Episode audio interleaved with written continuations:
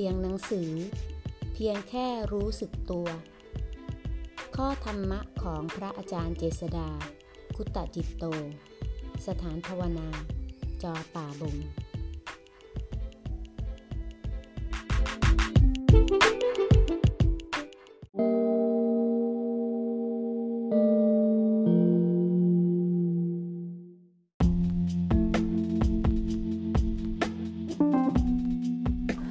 หน้า 53 จุดสำคัญของการรู้ธรรมที่ปรากฏตั้งแต่หยาบๆไปจนถึงขั้นละเอียด ก็เพียงแค่สติสัมปชัญญะที่ถูกพัฒนาขึ้นอย่างต่อเนื่องสม่ำเสมอ เก็บสั่งสมความรู้ความเข้าใจ ที่เกิดจากการรู้ตามเป็นจริงไปตามลำดับอย่าเพิ่งคิดว่าทำบางอย่างลึกไปละเอียดไป โดยพื้นฐานก็มาจากสติสัมปชัญญะที่พัฒนามาดีพอสมควรแล้วนั่นเอง คอยรู้ไปเรื่อยๆ ไม่ถอยอย่างเดียว ย่อมประจักษ์ในธรรมนั้นได้สักวัน วิถีแห่งชีวิตนี้แหละ แบบธรรมดาธรรมดานี้แหละ คือชัยภูมิที่แท้จริงสำหรับผู้ภาวนา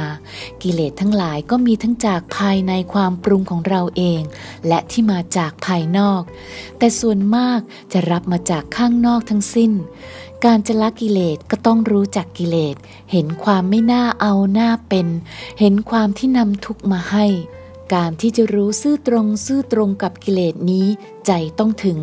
และมีเกราะป้องกันไว้ก่อนคือ ศีลห้าไม่ละเมิดออกทางกายวาจา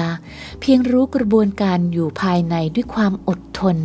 กิเลสนี้มันทนการรู้ไม่ได้นาน มันต้องสลายดับไปแน่ ๆ ถ้ารู้ได้บ่อยๆ จิตเราก็จะแข็งแกร่งมากขึ้น